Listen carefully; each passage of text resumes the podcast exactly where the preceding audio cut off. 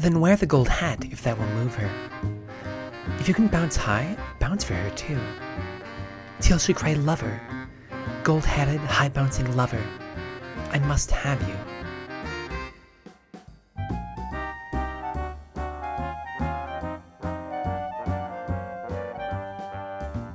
Parallel Lives is your recondite role playing resource, exploring systems outside the dungeon and off the beaten Pathfinder. This episode is about 50 minutes long.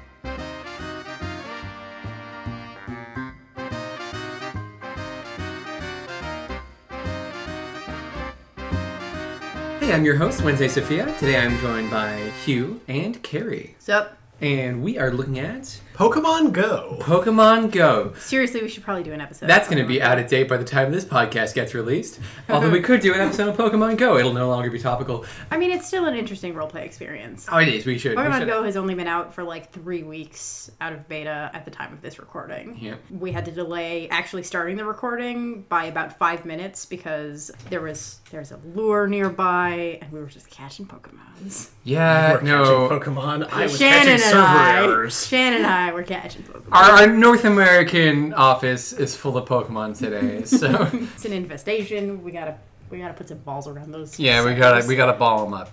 I'm gonna delete that. It's cool. Today we're looking at gargle sound. it was augmented reality game from brush your teeth. from Neil Ciceraga. I think he's married to Ming Doyle. Weird. She and I have an important thing in common, which is a fierce Doctor Strange boner. Yes. Welcome to our Doctor Strange cast. Side to side magic times. Oh, why wasn't Doctor Strange the host of our party, though? Uh, Today we played a game called The Death of the Gilded Age. The Death of the Gilded Age. This game came out in 2014. It was published by NDP Design and it's up by D. Paoletta. Death of the Gilded Age is a three-page micro game and uh, could be roughly summed up as Party Simulator 2K16, or rather, 19, 1890. 1920? Great Gatsby. yeah, it's it's a it's sort of a, a Great Gatsby oid. Um, Great Gatsboyd. yeah, Great Gatsby. This well-known genre of tabletop role-playing is the Great Gatsby simulator. Yeah. You'll find this game is no different than many of the others, including, oh my god, the eyes are watching me. What do those eyes mean anyway? And who is Gatsby? Is he there- Jesus? Greats and Gatsby's, a role-playing adventure. Isn't there a green light? The green light across the lake or some yeah. shit. Only- Dude, I, I've never read Have you Great. read Great Gatsby? I can't Yeah, remember. Billboard in the liminal space and Zelda's probably cooler than F. Scott Uh, our, Yeah. our resident Gatsbird is huge today. Oh my god, I read this book once in high school, like everyone is supposed to, unlike you uncultured heathens. I read Crime and Punishment. What do you I want from read me? Crime and Punishment too. Not also, I read Crime and Punishment too. the sequel. Oh wow! Oh, How yeah. was that? It's pretty crimey. Uh, it's a lot of Uh, punishment. this time, like- we're It we're might have been the a cops porno. back. Ironic nihilism. The Brothers Karamazov is better anyway. I, I'm lying. I haven't read the Brothers. the Brothers Karamazov is great though. welcome to the bookcast, talk Parallel about- Prose. Welcome to English class. Hello, We will be. your konnichiwa. Wait, This is an interesting game because it is played with a deck of cards. yeah, this is a game that is played with a deck of cards, but not a custom deck of cards like uh, Neon Sanctum or the like. Rather, you just get a full deck of playing cards minus the jokers, and as you go through your party simulation, the different suits that you play will tell you what kind of party you're having. This is also a delightful game because it is a game that is meant to be played while you are having a party. You play it casually over dinner with music playing. And I actually found those elements significantly enhanced my play experience. I don't know how you guys felt, but I liked starting the party while eating the lovely chili that Wednesday had prepared. I liked having the soundtrack to the game. There were moments where, for me, what was happening emotionally in the game synced up with the soundtrack quite well. And I found those moments to be like particularly interesting and effective. I think the little detail of add a soundtrack gives you actually an opportunity to possibly introduce an element that does unexpectedly large amounts of heavy lifting, either thematically or setting wise. Um, Hugh pointed out to me partway through the game that I hadn't put on any music. At the very beginning. Yeah, at the, at the very beginning. So I, I don't music good, and it definitely added to it. I think the party atmosphere is real fun for the game. And I also like a game that is meant to just be like played casually, kind of slowly, while you're just enjoying a meal together. That seems nice. For the record, the soundtrack slightly fell to me to suggest All of a Sudden I Miss Everyone by Explosions in the Sky, which I thought worked because it was sort of slow, lyricless, swelling guitar sounds. I was contemplating loud and probably obnoxious electro swing. That might have been directly in the vibe of the Oh. game, depending on. It could have been fun to just listen to like some Caravan Palace. Yeah, That's that absolutely was- true. I didn't even think about that. What if we did a uh, a ribbon drive on this, and we just had like a themed playlist that was all about butts? 'Cause I remember that being discussed during our ribbon drive. Oh, what's that song about butts? it's Baby Got Back, you guys. It's Baby Got the Back. okay. So this game has four stages. The first is basically a prologue. The fourth is basically an epilogue. So most of your play actually takes place in part three. Part one, basically, you answer four questions: Where is the party? When is the party? Who is your host? What is your host's reputation?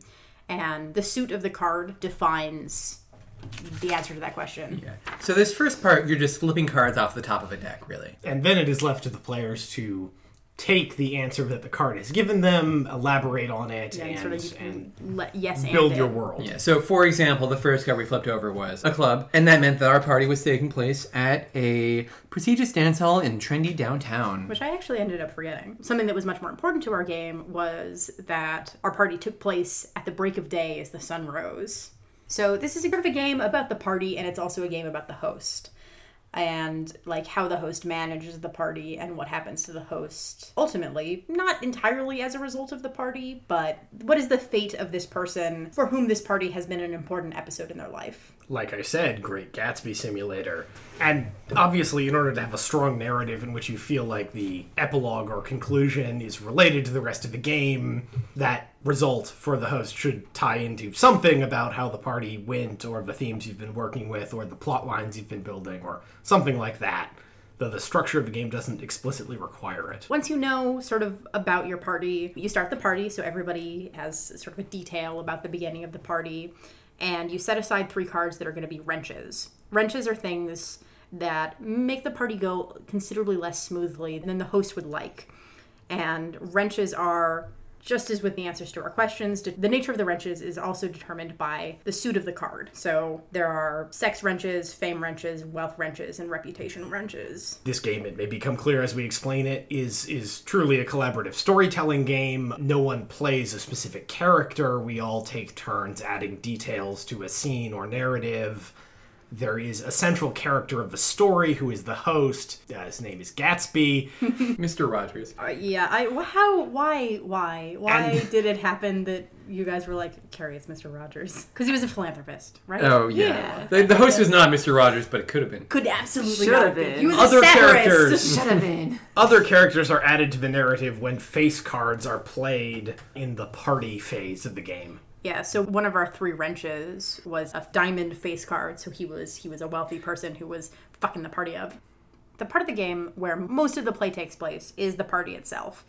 And the party basically has three rounds and each round is a wrench. Everybody plays a card from their hand each round. You you so could you've got a socket wrench and then a Yeah. spanner and then a, A hex sex wrench, wrench. and- Yeah. Um, sex wrenches are often overlooked, but really essential. Yeah, very important. IKEA sells them. Pick one up. You have a hand of five cards, and there are three rounds, so you could choose not to play if you wish to, if you had no ideas or whatever, but there's absolutely no reason not to play cards. And cards are sort of important details of the party. They're important people who are wanting in or out. There are things about the party that enrich it, that make it interesting. And then once everybody's played a card, the highest card is the suit that resolves the wrench. There's not much formal structure to this other than the association of each suit with a kind of detail to the party, which makes for a loose, lightweight, and generally fairly freeform game. The downside to that is, like all simple storytelling games, it rests almost entirely on your ability to pick a compelling and interesting detail to add to the scene that anyone cares about. One thing we haven't mentioned so far is the actual presentation of all this. And I think it's notable because I've said that this is a three page game, which is true. But these three pages, in addition to explaining the rules, are also uh, playmats. And they're really lovely in their design. They're very colorful, they have very um, stylized places where you put all the cards and keep track of things. It's Art Nouveau. Yeah, it's Art Nouveau. The design can be a little bit strange because parts of the text are orientated one way and then other parts are orientated another way. Presumably, so people sitting around a table can all read something, but it makes it a little bit hard when you're just sitting down trying to read these rules. Yeah, part page two in particular has both the wrenches explanation and the how does the party work explanation on it, and each of those sections is oriented a different way. So once you've read the problems, you have to flip it upside down to read part three. Yeah. A page Or- zero containing black and white text of all the game rules in just an outline format would be a great addition. Yeah having said that i do think that this game is like relatively simple and relatively easy. That we had a couple of points of confusion like there's a rule in part two where at the start of the party everybody gives a detail about like well how does the party begin? And we were like do you play cards or don't you play cards? And ultimately we were like i don't think we play cards. I would say, though, that unlike a couple of other lightweight storytelling games like this, once we read the rules a couple times to clarify, I think it was obvious how to play and that we were playing correctly. I'd contrast this to like the Murder of Mr. Crow Yeah, and some thinking that. others where our main takeaway was, man, I really wanted a detailed play-by-play example of what play of this game is supposed to look like. Didn't feel like this needed that. With other micro games, I know that often our comment has been, I wish there was like an additional page rules just talking about stuff. And like this one, I don't think really needed that. Like you were talking about a page zero, like, you know, maybe. But there's nothing here that is missing or that I find really confusing or anything. It all seemed to flow and make sense once we got into it, which is really admirable for such a small space. Yeah, absolutely. Especially because like page one is mostly taken up with being a playmat and talking about oh, what do all the suits mean for this person's reputation? Like there are almost no rules on page one. And even so, this game manages to be a pretty easy, pretty understandable rule set in like two pages. With page one almost entirely taken up by like being good looking and talking about how the details work. my biggest mechanical criticism of this game, and, and maybe it's not fair to make mechanical criticisms of storytelling games, but That's mechanics exist whether or not you want them to exist, and so they should be right, is that the cards people play are a choice you make. The ending depends on the cards that are played in the party round.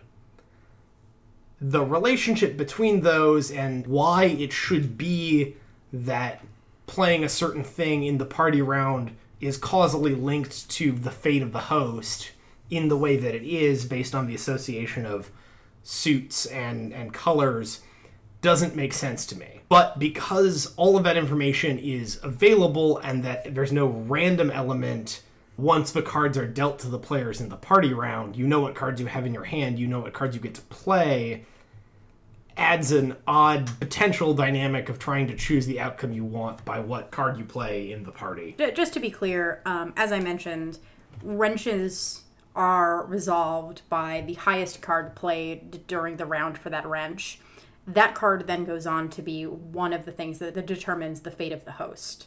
So if you want to, you can be like, well, I really don't want the fate's host to be the the one that involves three spades being down there. So even though I have a high spade, I'm just not going to play it because there are already two spades or because I just don't want to risk that or whatever. So there is a potential like strategic element if you're really rooting for an ending, but I do think that the causal linkage is strange and I think that the addition of that even strategic element is a little weird too, especially in a collaborative storytelling game. The way in which the different suits of cards that have resolved wrenches goes on to then determine the fate of the host is one that, in theory, I like. I sort of enjoy the idea of, like, ah, here are things that have happened at the party, and now we will naturally determine your ending. But it didn't quite work, at least for me or for us when we were doing it. And we, we managed to make it work, but like we made up an ending for it, but it felt like, oh, is that how it would go? I- I guess. Because ours was resolved mostly by sex and wealth, and then the ending was. He retreats from society to enjoy his material gains. Are they worth it? And uh, that didn't,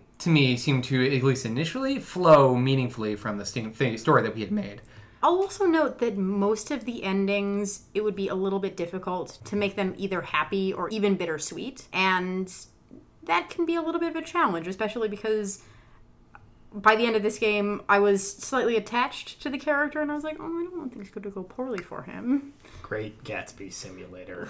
Look, I've never read Great Gatsby. Great I don't know Gatsby what to expect. Great just- Gatsby Simulator. Look, I just want things to go well for satirists. Great Gatsby Simulator. Is it more of a Gats like or Gats light? Uh, I think it's I think it's a Gats like. Okay. But actually, a further problem is that making reasonable assumptions about human behavior that people will play high cards if they have them because humans just sort of naturally like the high cards, particularly because playing that high card gives you a feeling of agency in the party round. Two of the six potential endings are significantly more likely than the others. Namely, the ones that are just mixed suit Yeah. rather than all one suit. Yeah, the six endings, four of them are all three rounds were ended by a heart, a spade, a, a club, a diamond, and then there is a at least two red cards and at least two black cards.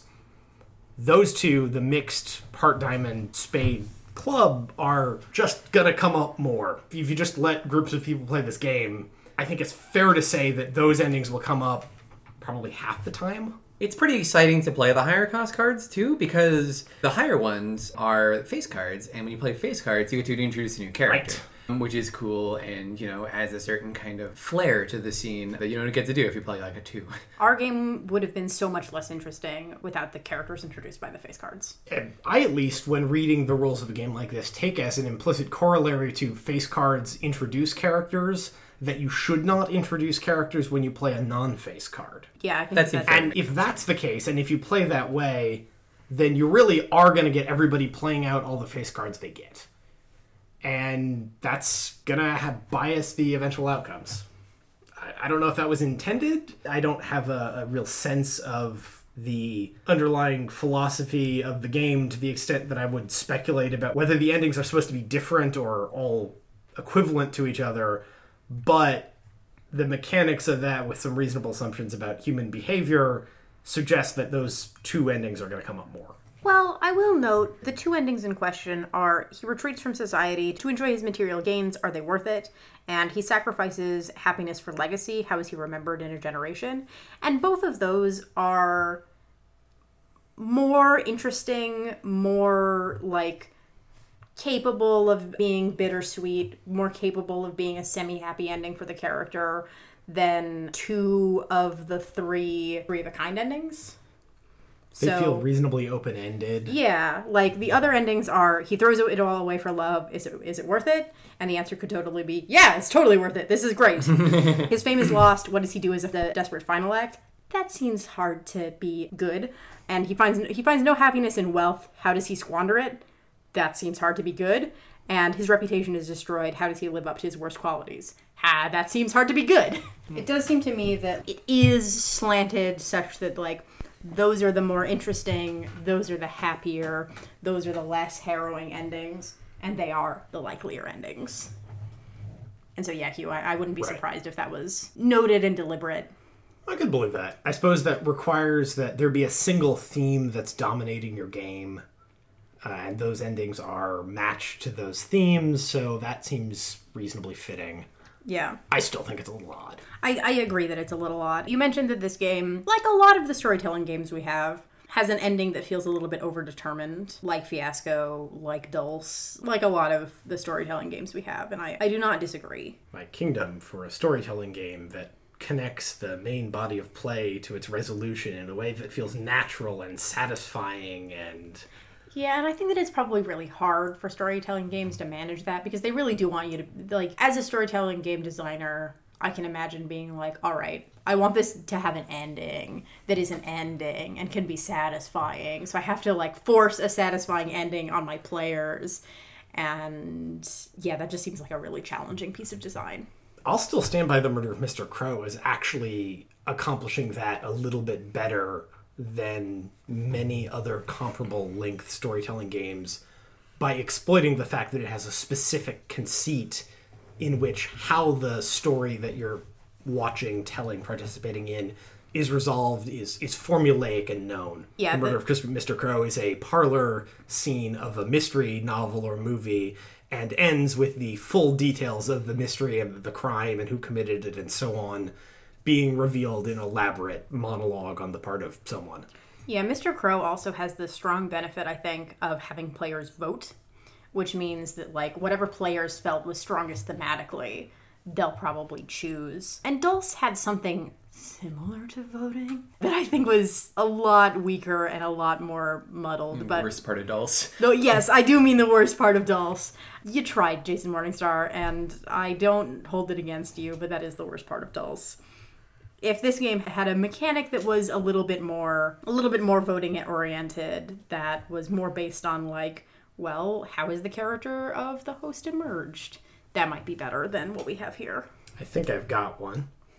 Take all the cards that were played in part three, take an extra card of each of the suits that was used to resolve the round, shuffle those together, deal them out to all the players. Each player picks one card, shuffle those, of those, take the first three. Yeah, that makes more sense. that mechanically links it to what cards were played in the story. It slightly weights it towards the factors used to resolve each wrench, gives the players a vote, and makes the ultimate outcome a little bit unknown. Yeah, another thing that I think that would do is it removes the fact that high cards become more important for basically no reason in part four. So I could be like, oh man, I really think that this is a character who will throw it all away for love, so I'm going to put a heart in there, which is something that causes part three to go smoothly without like a weird strategic element and allows me to vote on who I think this person has become. As long as we're talking about homebrewing parts of this game, one thing that Carrie mentioned after we just finished playing was that this is another game where you could sort of chop it up a little bit and put it into your ongoing campaign and just have like one evening where instead of fighting goblins, you simulate a party. And uh, you take off the part where you have an ending and maybe you get rid of some of this part at the beginning where you talk about the circumstances of the party because maybe the jam would make that, and then you just sort of have a meal and narrate a party and that sort of determines some stuff about your game you can go back to your d&d later or whatever and that seems like a fine time to me Yeah, I'm really into this notion of shoehorning micro games into overarching campaigns of like more campaign oriented games. Yeah. And I think for both of the ones that I've semi suggested it, both this and the Murder of Mr. Crow, like a lot of different kinds of role playing campaign could have a murder mystery or could have a big party. So I really like how flexible these feel. Dragon Age Inquisition basically has this scene as one of the pivotal story arcs in it. There's a big party that the party has to go to because you have to talk to people about stuff because Dragon Age, that's a high fantasy computer role playing game that very much mimics the structure of a traditional tabletop role playing game campaign and is a case in point for how you could insert a narratively important large party into an ongoing story. I think that this is also a game that makes sort of simulating and managing a simulation of politics a little bit easier. I don't know how much easier it makes it, but like for example, if you wanted to, you could be like, "All right, my deck is only face cards. I know who all of these face cards are, you know, so this person appears at this point, this person appears at this point." And that might allow you to juggle characters, juggle their appearances, juggle their motivations, juggle their political meanings in a way that is a little bit more natural than like how you would be able to do it as a GM, just sitting down and being like, okay, okay, I have all these people at this party. All right, I have to make them all make an appearance. Okay. ugh." This is this is a bit of a digression to a more general question about games like this that I'd, I'd like to see what people have to say about. But how do we feel about this kind of tarot reading style of storytelling game? Deal a card or do a random thing and then interpret it to make sense of the narrative. Because that's I mean, if I had to point out a single mechanic, this is is a game where that is the single mechanic. i'm generally positive i'm trying to remember if we played a game that has done this exact mechanic before or only similar things we did play the quiet year which had a couple of very specific options that would come up depending on which card you drew and that felt a little bit more difficult to me just because you were kind of pigeonholed and we'll have to be like, oh, do they find in the desert?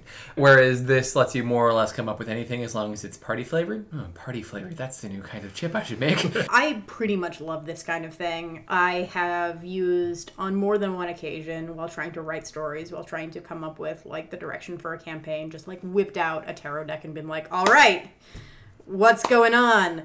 Oh, it's the you know the seven of swords and it's upside down. All right, what the fuck does that mean? Oh, okay, I can use this. I can use this as a prompt. And the fact that these are like, let, let me just read you one of the descriptions. Like, so here's here's the description for reputation. So anytime a club comes up, it's this good name cast into doubt, threats and promises, revelations from the past. So that's a fairly directed but also open-ended prompt, very similar to the kind of thing that you get like with an actual tarot card. So like it's not so open-ended that you're like, "Oh my god, I'm going to die. How do I what's an idea?" And it's not so restrictive that you're like, "Okay, um this person has a dark secret." Figured you would fit under a hat. So I really really like this kind of thing where it's like, "Look, it's just helpful enough." I feel.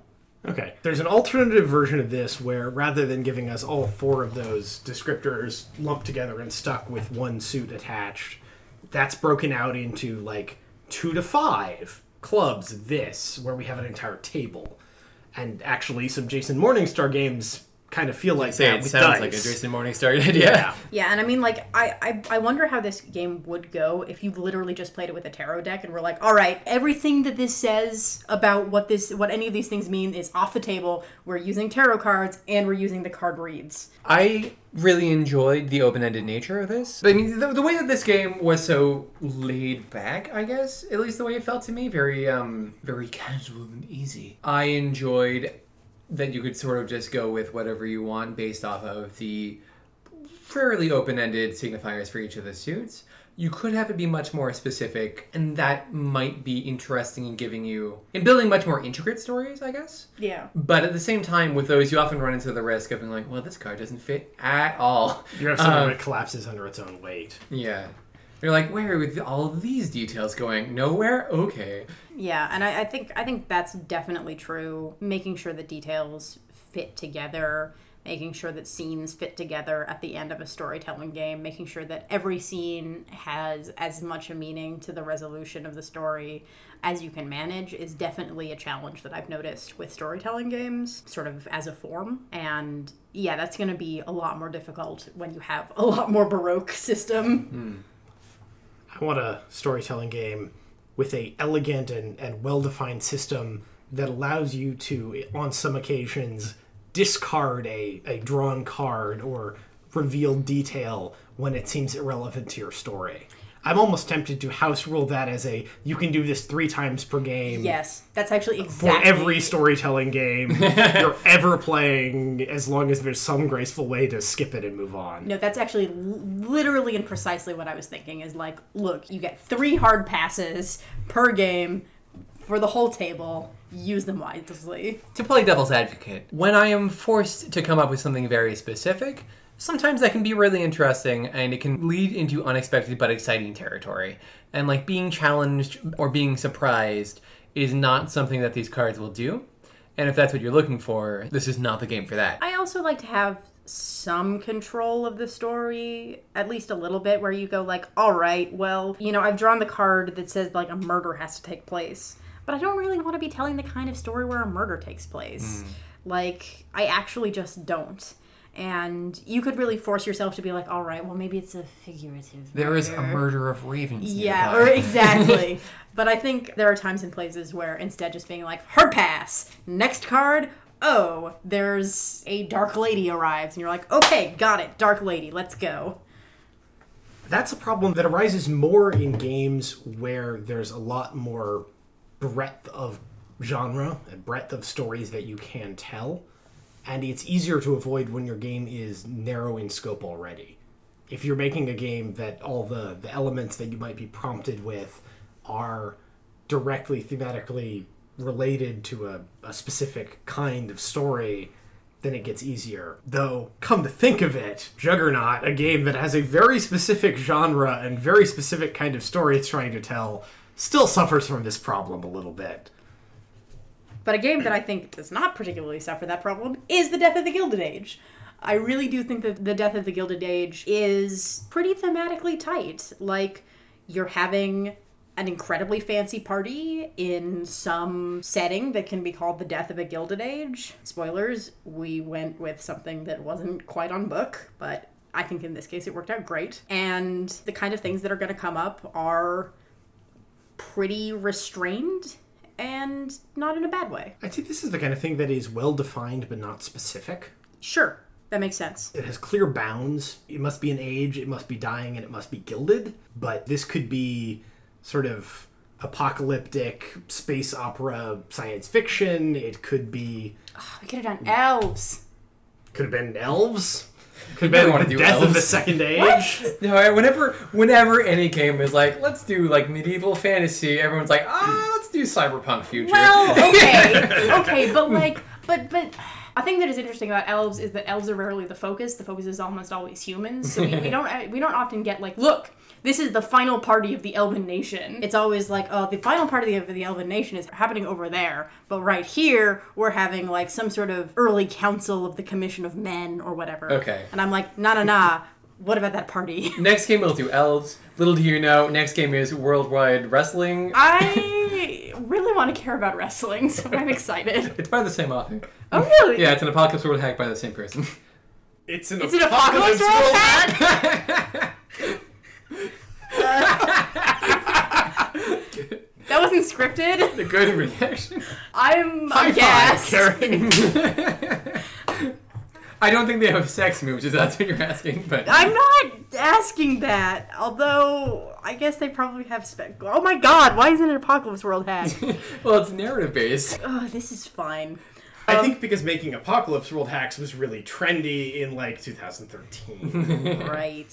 Do we want to talk about the story we told? I'm interested in the story we told partially because, and I think that this might have been a lot because we did have music, but I, I found this to be fairly emotionally satisfying story to tell lightly and loosely, not quite over dinner, but because we ate Once really upon fast. a Gatsby.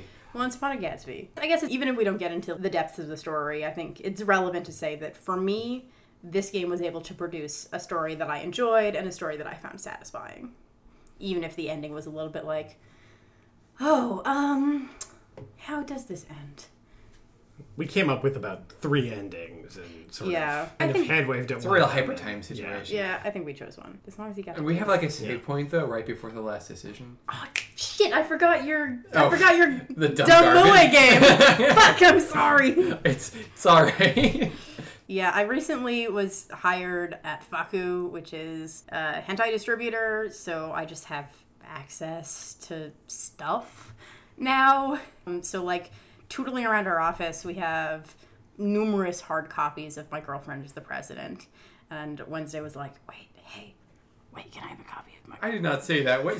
Carrie came up to me and she's like, "Do you want a copy of my girlfriend?" is the Okay, that's not quite what happened. I was like, I was like, Wednesday, do you want a copy of Saya no Uta? And she was like, no. no, Absolutely not. no, keep and that I away was like, from me. "What about my girlfriend as a president?" And she was like, "Yeah, okay. I want to learn about sociopolitics. that you're gonna, you're gonna learn a thing." On the subject of politics, um, the plot of our specific Death of the Gilded Age had something to do with the celebrations of a up and coming politician, public intellectual, satirical writer and essayist, and general man about town in fictional, maybe sort of Japan or something, Yeah, whatever. or maybe Britain. I think that the consensus was, and I don't know shit about this because I've never seen this film, but the consensus was like, wherever Howl's Moving Castle takes place, that's where our game takes place, approximately. Except maybe like 20 years later. Yeah, sure. I don't know. I've Probably seen like Howl's- 20 years later. I've never seen Howl's Moving Castle. Cicadas were important. We had to eat cicadas. It ended up being what seems to me like vaguely f- uh, fictional European. Yeah, I think approximately fictional, pretty much European. Could have been Japan, I guess. It didn't really come up. I don't know. Cicadas There was a were- queen. Cicadas were important. Yeah. We talked about modernity We yeah, we talked a little bit about modernity. I don't know. I recently read Kushiel's Dart, so I had that in the back of my head the whole time. People fought with pieces of an ice sculpture that had drugs inside of it. yeah, There was some decadence. There was there was definitely some decadence. Yeah. Yeah, decadence. Ancient Rome. That's a setting for this. Oh, that's a sweet setting. Okay, can we talk for a second about how oh, many we should play fucking Bacchanal sometime. Oh, we Sorry, should go play on. Bacchanal sometime. Can we talk for a second about how many sweet settings there are for this game? Basically everything. Everything is a sweet setting for this Yeah. game. No, there are so many sweet settings.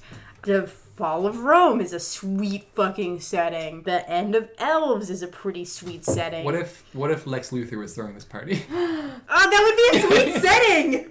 God, that would be sweet. Ah, and at the end, you could have falling in in the DC universe? I don't know, LexCorp. you could have Superman crash it. like that could be the end. Is Superman crashes, and you can be like, okay, shoot, Superman's here. I What's was the sort of fate looking Lex? to an ending to, to our game where like the secret police came in and, and like rounded everybody up, but Yeah, there really isn't an ending that is that. His reputation could be destroyed, Yeah. but how does he live up to his worst qualities doesn't really jibe totally. He could sacrifice his happiness for legacy. Oh man, he could betray them all to the secret police. Yeah. Rough. Whatever. The end of a Gilded Age, the party at the end of a Gilded Age, is a hella rad setting. if you're not working intrigue of some kind into your Gilded Age party, you're doing it wrong. Or you're going for like a really high concept, like totally philosophical and sort of literary kind of game. But that's nowhere near as cool as like intrigue, if you ask me. No, I find intrigue to be an extremely fun, extremely appealing element of role playing games that is difficult, A, to do, and B, to get many people excited about, partially because it's hard to do. And I definitely like how easy this makes it and how good it feels. I think that works in part because it's a strictly collaborative game. Um, it's intrigue or conspiracy or things like that are very hard to do in conflict focused role playing games because you either need some kind of really elaborate game system for them or it's really just a story you're walking the players through by the nose because they're not really those people and they can't really conspire. It, it gets clumsy and, and heavily mechanical or something. Yeah, that's one of the th- ways that I think that this game potentially has excellent application in a bigger role playing setting is that, like, you're the GM and you're playing this game, and your characters are also at the party. So you get to basically have the Death of the Gilded Age session that you're playing is the backdrop for the session of whatever role playing game you're also playing, which probably allows things to go much more smoothly and much more easily for your players who are trying to navigate this intrigue because you have a pretty well fleshed out backdrop for them to live inside as opposed to just being like okay you're at a party and everybody is important is there you're gonna eat cicadas at noon Would you do it live or would you do it offline in advance? Because I think you could really do either. i think you could do really do either i would myself probably either do it or do something very similar to it in in advance and then try to tailor that in the moment to the play group i think it's probably most fun if you do it live but i don't know if i personally would have the confidence to do it live So Who is this for? Who is this not for? i think Yes, yeah, certainly yeah, way to say that. if you like intrigue, if you like games that involve intrigue, I think this is for you. I think this is a particularly good storytelling game. So if you've been really hankering for a good storytelling game, this is one that I would recommend. If you played Ribbon Drive and you enjoyed Ribbon Drive, I think this might be one that you would you might get a similar feel out of. You might also enjoy. Uh, so, for fans of Ribbon Drive, which I love, by the way, uh, you might also like this. I have a setting. It's Regency, romance, Death of the Gilded Age.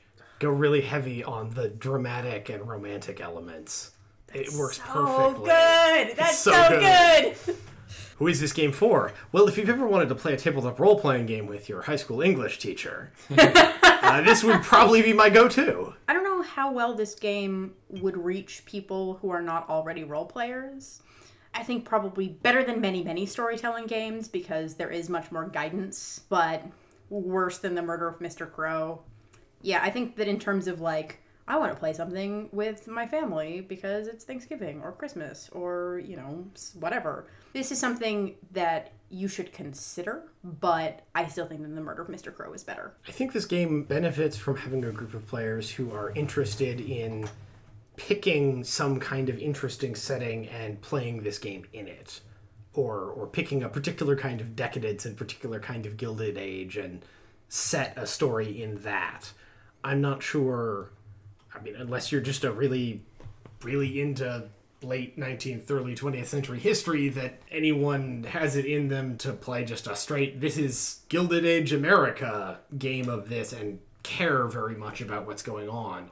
But there are a lot of fictional contexts that this game structure can be transposed onto that are really satisfying. Oh my god, Imperial Japan though? Oh shit, son.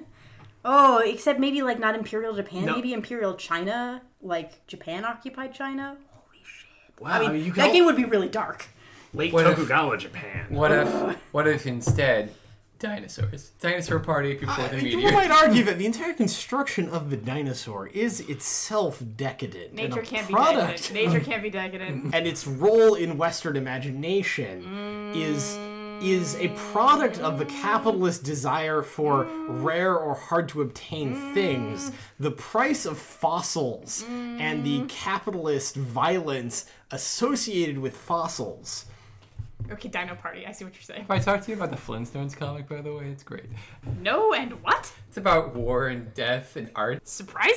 It's weird. Anyways, Is there anybody else in about later. particular who this game is for? Uh, I think it's for anyone who likes storytelling games. I think it's a, a fine storytelling game, Yeah. and really, it's just I so would recommend lightweight that and anyone It's go hard play not it. to recommend. yeah, it's. I think it's really hard not to recommend this game for people who like storytelling games. It's like if you had an evening where you're like, oh, maybe I could have friends over and we'd have a nice dinner and I put on some music. Hey, you could just do this also, and it's a real nice evening. It's and good time. unlike Ribbon Drive, it doesn't require any advanced prep. yeah, no, exactly. Like have a deck of cards that exists. I'd also recommend it to anyone who's interested in taking a storytelling game and then maybe building a little more game out of it. Because as much as I like this game, I'm really intrigued by the games that you could make this game into. Yes. By adding a couple of rules, fixing a couple of things, coming up with your own set of complications or house rules for how it gets used. I think while it's got a lot of potential from a really game standpoint, there's more you could do with this.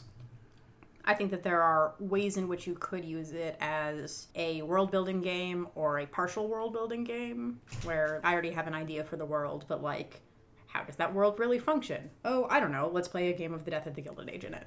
Probably a sex version of this game is a little bit more like character centric and possibly more romance centric. Although I don't know how you get anybody to I make mean- out. There are certainly sexier versions that you could play very easily. Like, what if your Death of the Gilded Age party is just at an orgy? Bam. I think our didn't our party already have an orgy? No. It was implied that orgies had happened previously. Yeah. Or do you mean in the real party? in the party that the game is about. Okay. Our, Turning our- your tabletop role playing game into a tabletop sex role playing game simply by having an orgy beforehand does saying. not count. our host insinuated that clergy had attended orgies that he had hosted in the past. Or like that was an idea that we had that I don't know I don't know if that became canon Wednesday. Yeah, I guess that's fair. I'm sorry. I think it was true. I was focusing on the apocrypha. This game is not for you if you are 0% interested in intrigue. Just not at all. So if you're the kind of person who only wants to play Golden Sky stories, I guess it's just one where you're like playing animal companions and you just like make people have a good time. That sounds adorable. Oh, isn't that by the same person who did Maid RPG? yeah, I think so. That's probably Yeah, I someone think that's- Oh, yeah. Yeah. right. No, I mean, if you're just like, intrigue doesn't interest me, I find intrigue boring, I find intrigue uninteresting, I'm much more interested in like conflict that involves combat.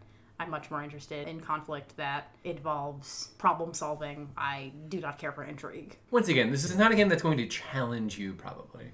This is a game that is going to flow mostly pretty easily, and the most challenging how you're like, oh, I need to think of a thing, but it's not like I need to think of a very specific thing where I'm being stretched or pushed or something. Even, and maybe it's just that like I feel like I'm getting better at this. I don't know, but like in most storytelling games, I have at least one moment where I'm like, mm, shoot, what do I say at this juncture? And I had one of those in this game, and only one. To state the obvious, it's probably not for someone who's really invested in personal success on either uh, for them as a player or for their character. It's not for someone who can't escape from the notion of having to play a specific character in a tabletop game, and it's probably not for someone who can't live without combat. Yeah, I mean that's that's I think our general Yeah, that th- that combat without thing is like, look, it's a it's a storytelling game. Combat is not happening. I would find it hard to work like lots of like really dramatically violent events into this Yes, game. I agree with Almost that. by its premise, those things happen outside the narrative scope that you're presented with. Again, I found the story that we told to be like pretty emotionally satisfying, but I also think that it was, you know, it was it was very loose in a lot of ways. None of our characters ended up having names. You know, we did not have particular dialogue. Like we had some moments where it's like, "Oh, you know, he starts saying things like this or things like that." But like again, like no actual dialogue, no true tightness of characters and no particular like character development. And that is the kind of thing that you can get in storytelling games, but you're not going to get it here. This feels like we played this game at the pace that you'd actually have to play a Jason Morningstar game in order to finish it in the amount of time that it thinks it can be played in. And I don't know if that's just us, just me, but when I try and play Jason Morningstar games at the level of depth that they seem to ask for, I find that they don't actually complete as fast as they seem like they should if you read the labels on the box. This game does Back not have any labels, which kind of terrified me. But then I was looking at the rules, and I was like, I don't think this game is going to take that long. And it indeed it took about an hour.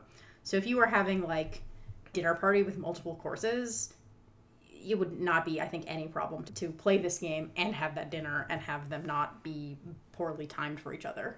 Death of the Gilded Age like 2.0 just add a couple more wrenches and redesign the ending system to incorporate five cards rather than three. I actually thought it was a little disappointingly short. That's I would fair. have played the same game just on for another 20 or 30 minutes. Yeah, and like mind you, so talk about what happens at the party and when you want things to matter, play cards. And we more or less did it so that we could take Right. turns in playing cards. But we could have just chatted about the party for a while if we felt like it, I guess. And the way that this game adds more players is it will just take longer because everyone has to go around and play That's cards. fair. So if you're playing it with, you know, a party of six people instead of four people, it'll be longer. I feel like Um, four is the standard benchmark reference for how long a Yeah. tabletop game takes. Yeah. Yeah, no, I mean, I was just saying, like, some games will make themselves Right. try and, you know, Scale. Yeah, some games will try and scale depending on the number of players. This one won't really, but I don't think it's a big deal. Yeah, especially if you're just adding smaller and smaller details. A lot of our details ended up being like of moderate size because we only got so many of them. 2.0, 2.0. We'll let it 3.0. of 3.0 2.1 uh, that's another area where i would be tempted to add more rules into the game. There's something that you could do where where you're actually playing sort of a card game. There's more rules about who plays what mm, card mm-hmm. next. Mm, yeah, fair. where you play things in ascending order and something about the rules of how you play cards in ascending order means that players have less free choice about which high card they play to end a given round. It would be fun as well to have sequences of cards mean things. Is it Durance that has like certain die rolls mean like a fucking cataclysm occurs? yeah it's Like I think triples and Yeah, I think that could be delightful. Is like either you have the option to create a cataclysm if you're like, let's just throw a cataclysm in here right now. I have the card in hand to do it. Or if it's like, oh shit, you guys, I'm sorry because of the sequencing rules. It's a cataclysm. I think we can actually go into at least one basic version of that, which is you play in a specific order, someone with a two starts, and that each card played must be higher than the preceding card. And you rotate who starts each round. Yeah, and then you just That define. would be enough by itself. And you'd probably trigger extra events on like flushes. yeah, yeah. I think that could be totally fun. Um, You could do flushes, you could do straights. If Mm-hmm. Those are doing a very, very crude estimate, like those are two roughly equally unlikely things. I need to think about which was more unlikely, but no passing.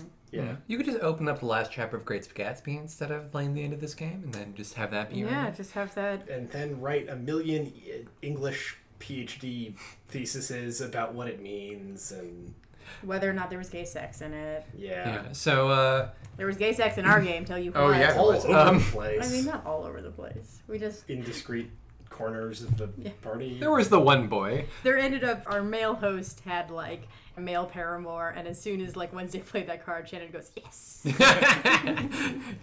yeah, so uh, that's been Parallel Lives. See you at the same gilded place, same gilded age. I did that just for the look on his face. Ow. The little death of the Gilded Age. Uh, For your reading along at home, we'll see you on the next Gilded Page. Wednesday, if you keep going like that, you're going to experience my gilded wave. Okay, but we have to have the little death of the Gilded Age in there somewhere because that's the sex version. That's the sex version. You're right, that is the sex version. Absolutely, that's the sex version. The little death of All right. the Gilded Age. Yeah. Yeah, just put it in fucking Terdange. Yeah. Thank you for listening to Parallel Lives. I bet you could play this game on Thanksgiving. You can find Death of the Gilded Age as part of a $3 microgame collection at ndpdesign.com.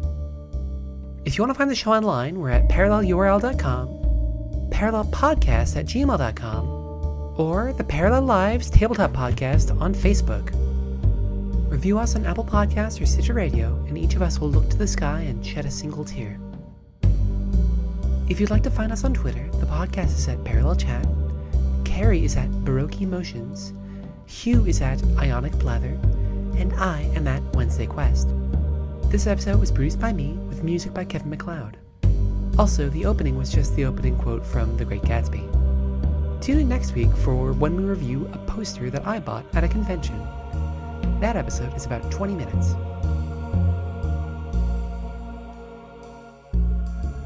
Why didn't we have ghosts in this? Holy shit! Why didn't we have ghosts? Oh, we could have had ghosts. Ah, in that this, would you're have been so cool. right. This is um, a missed It's okay. I think we did fine. ghost opportunity, as they say. Having said What a that, I, think, ghastly error.